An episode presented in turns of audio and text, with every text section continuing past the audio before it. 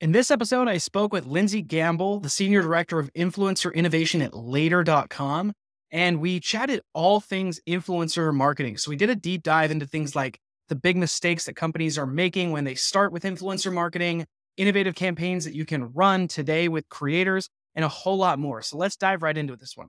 So let's let's start off by just setting a foundation for who you are. So if you wouldn't mind giving the cliff notes, bullet points of who you are as a marketer and what you're doing right now, what you're most focused on and most excited about right now. Yep. My name is Lindsey Gamble. I work at a company called Later, used to be called Mavrck, and I work in influencer marketing. My role is really focused on driving innovation. So helping our customers work with creators in new ways. So beyond just sponsored content. And then along with that, I also, you know, create content myself. So I read a newsletter about the creator economy using my view as a marketer, but also as a creator myself on LinkedIn, Instagram, and other platforms. Let's let's dive into into the influencer side, all of it. I want to I want to download on everything you know from your brain to to our ears. Um, you mentioned that there's kind of a certain way that a lot of people think about influencer marketing, and then there's all this other stuff too that you're trying to be a little bit more clever about. What are all the things you're thinking about right now? What are the different ways that you're trying to work with influencers? Yeah, the thing that kind of sets the foundation for how I think about influencer marketing is that you're only limited by your imagination. And so influencer marketing, when you say to someone, they usually think of just sponsored content. You know, creators go to TikTok, Instagram, YouTube, whatever platform you want to call it, and they post content promoting a product or service on behalf of a brand. But you can do so much more of that. And that's what I'm most excited about. And those are the projects and campaigns I love working on. And so there's everything that you can do from working with a creator, similar to how you would pursue a consumer, you know, surveying them, having them be part of focus groups, uh, have them be consultants because creators can not only create content, but they also know the trends across the platforms. They know the trends across their vertical. And by working with them in a consultant or consumer research capacity, you not only have the ability to unlock insights that they have as a creator and from a social media standpoint, but also as a consumer.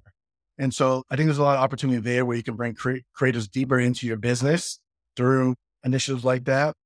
And then the other aspect is just how powerful creators are. Every business can work with creators or influencers or some type of thought leaders in a way. It could be that sponsored content, but it also could be hiring them, right? I'm a creator myself.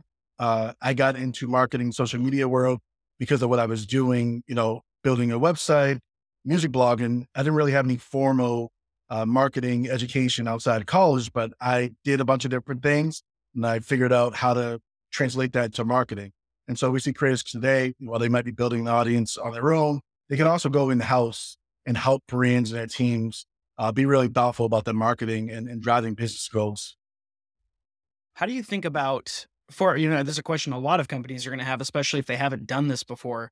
But how do you think about who's a good fit to pay money to to to start that you know that sponsored content influencer marketing campaign? How do you come up with that list of people you think are a good fit and will provide some kind of ROI? I think the best way to start is really looking at the target audience you want to reach. You want to work with people that are able to connect you with that target audience. And that could be an audience that's existing today that you're already targeting or you're already trying to cater to. But it also could be an audience that you haven't been able to tap into. And so I think for a lot of brands, when they first start out, and I see this from working with customers, but also just throughout the industry, they typically want to partner with creators that uh, kind of check the box. So creators that are a certain age, a certain location, that do a certain type of content that aligns directly with their brand, their products and services. And so that's an easy way. That's a little easier for most people to understand, but there's a lot of different ways you can think about it. And so right fit could be a loaded question. It's like if you think about the workplace, you might have your ideal employee that fits the culture, but there's a lot of people that could fit that. And so what I think is what I recommend is not thinking about what checks the box, but what gets you to the goals and objectives that you want to accomplish. That could be a certain type of creator. That could be a certain type of creator on a platform, but that also could be creators that necessarily don't look like they're a great fit, but they're a different route to reach those people. And so I think the best kind of brands and campaigns I've been part of have been when brands have kind of allowed more flexibility in their target creator. And, you know, for example, if they're a food and beverage brand, the easy kind of creator to go after is someone that's actually making food and creating content around that.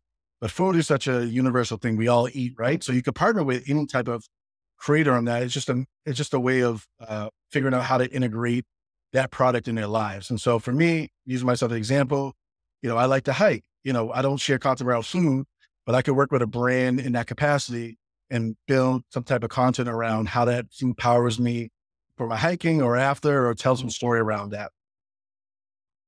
Yeah, one one thing that I'm sure you've encountered a bunch at this point is, especially in B2B, there seems to be this notion of like, oh, well, our industry or our product might be considered too boring to partner with somebody else. How do you combat that idea? I mean, if it was too boring, you wouldn't be in business.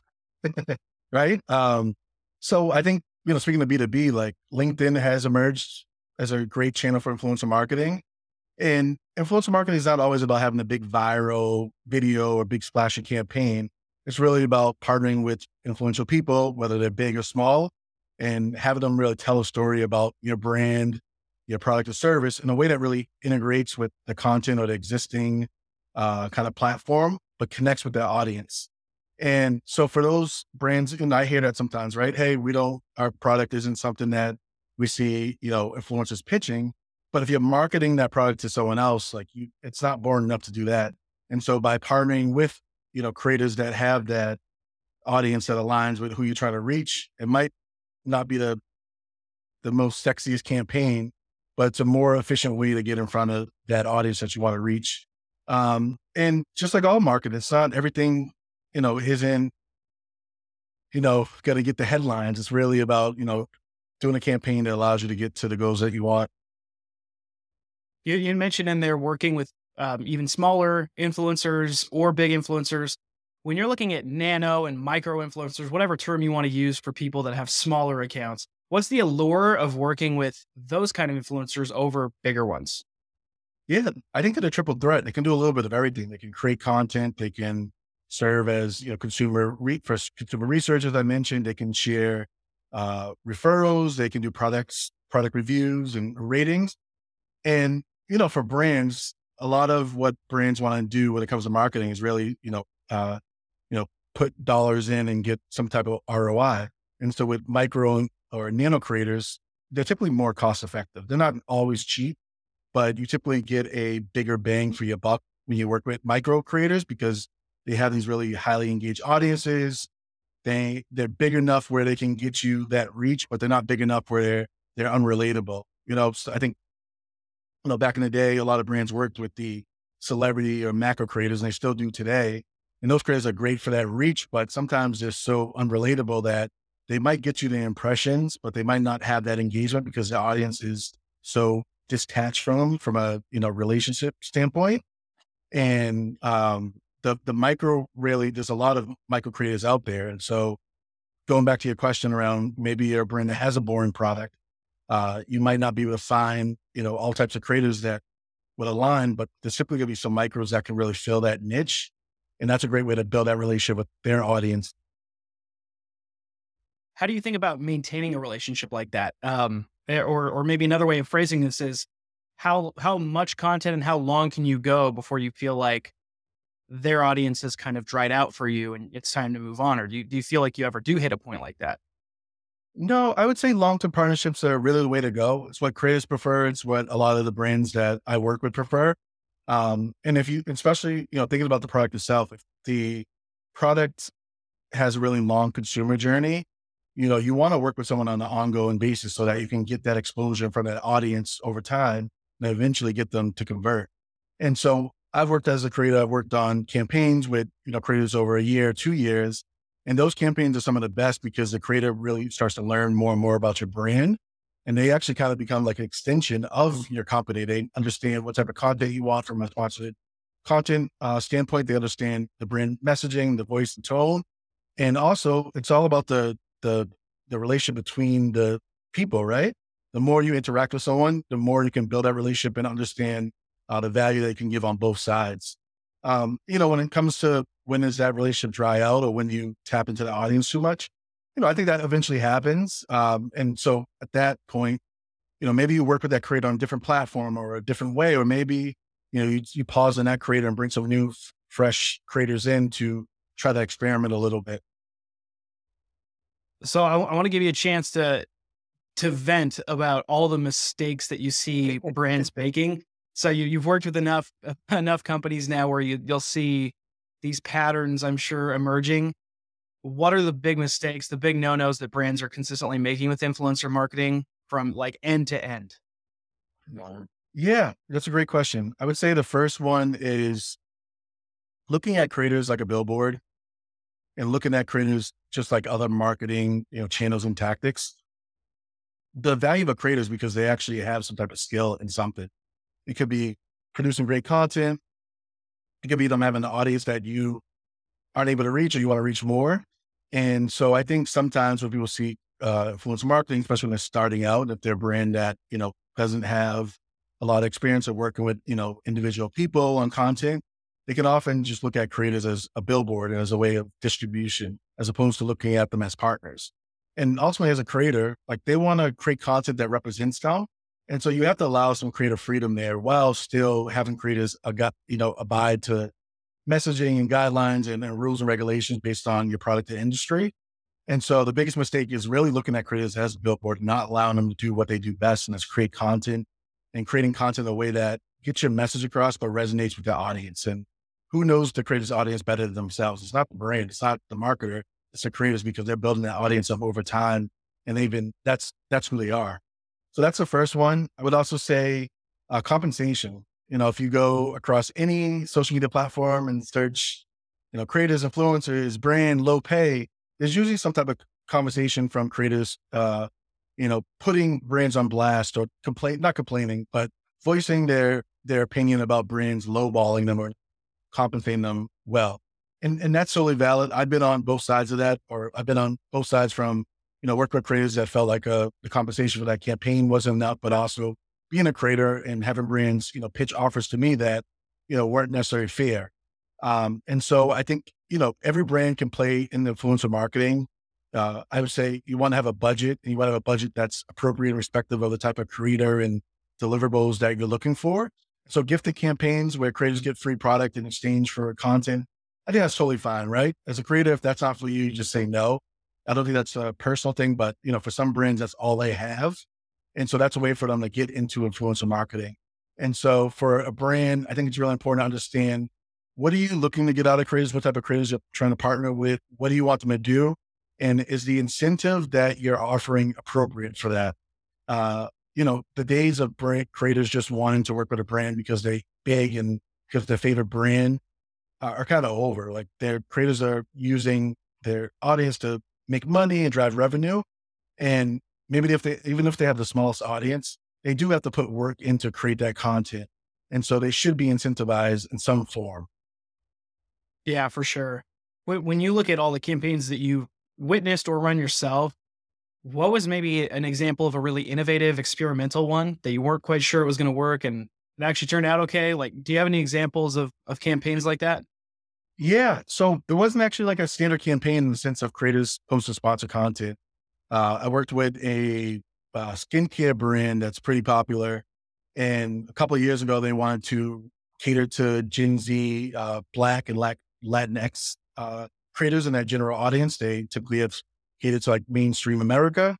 And so I worked with them on a series of focus groups and interviews where we uh, source creators that uh, fit their persona and the audience they were trying to target and did kind of like a blinded uh, focus group where we asked them, you know, different questions around, you know, what brands uh, appeal to them, you know, what them and their peers are looking, you know, in what, what them and their peers um, kind of are appealing to, whether it's certain brands, whether it's, you know, activism or uh, social causes and collect all that information. And then the brand was able to go back with uh, internally take all that information and come up with a new brand messaging based on what they heard from those creators. And then a month later, we went back to those creators and did uh, one-on-one one-on-one interviews where we revealed the brand and then basically had the creators kind of uh, validate that new positioning messaging.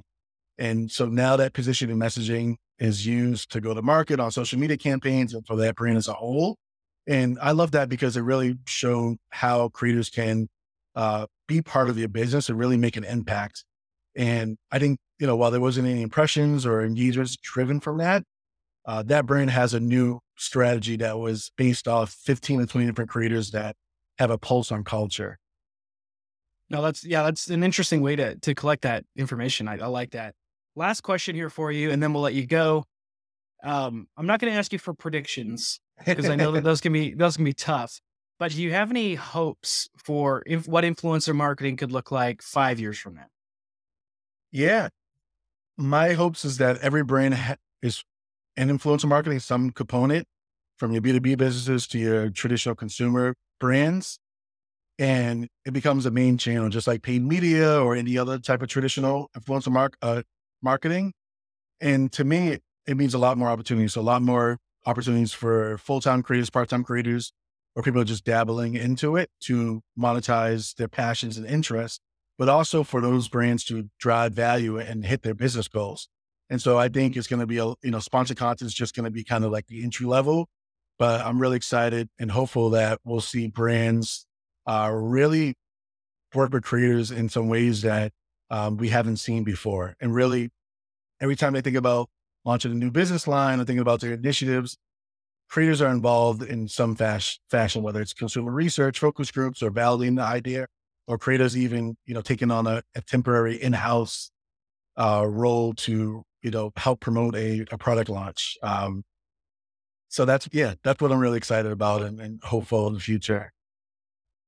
Awesome. Well, Lindsey, I appreciate you spending some time with us today. Would love to just give you a quick second here to let people know where they can find you um, and, and say hi online. Yeah, thank you so much for having me. You can find everything about myself at lindseygamble.com. I'm also on LinkedIn. I write a weekly newsletter about the creator economy, influencer marketing, and social media. So rounding up the latest news, um, diving into trends, and really provide some insights.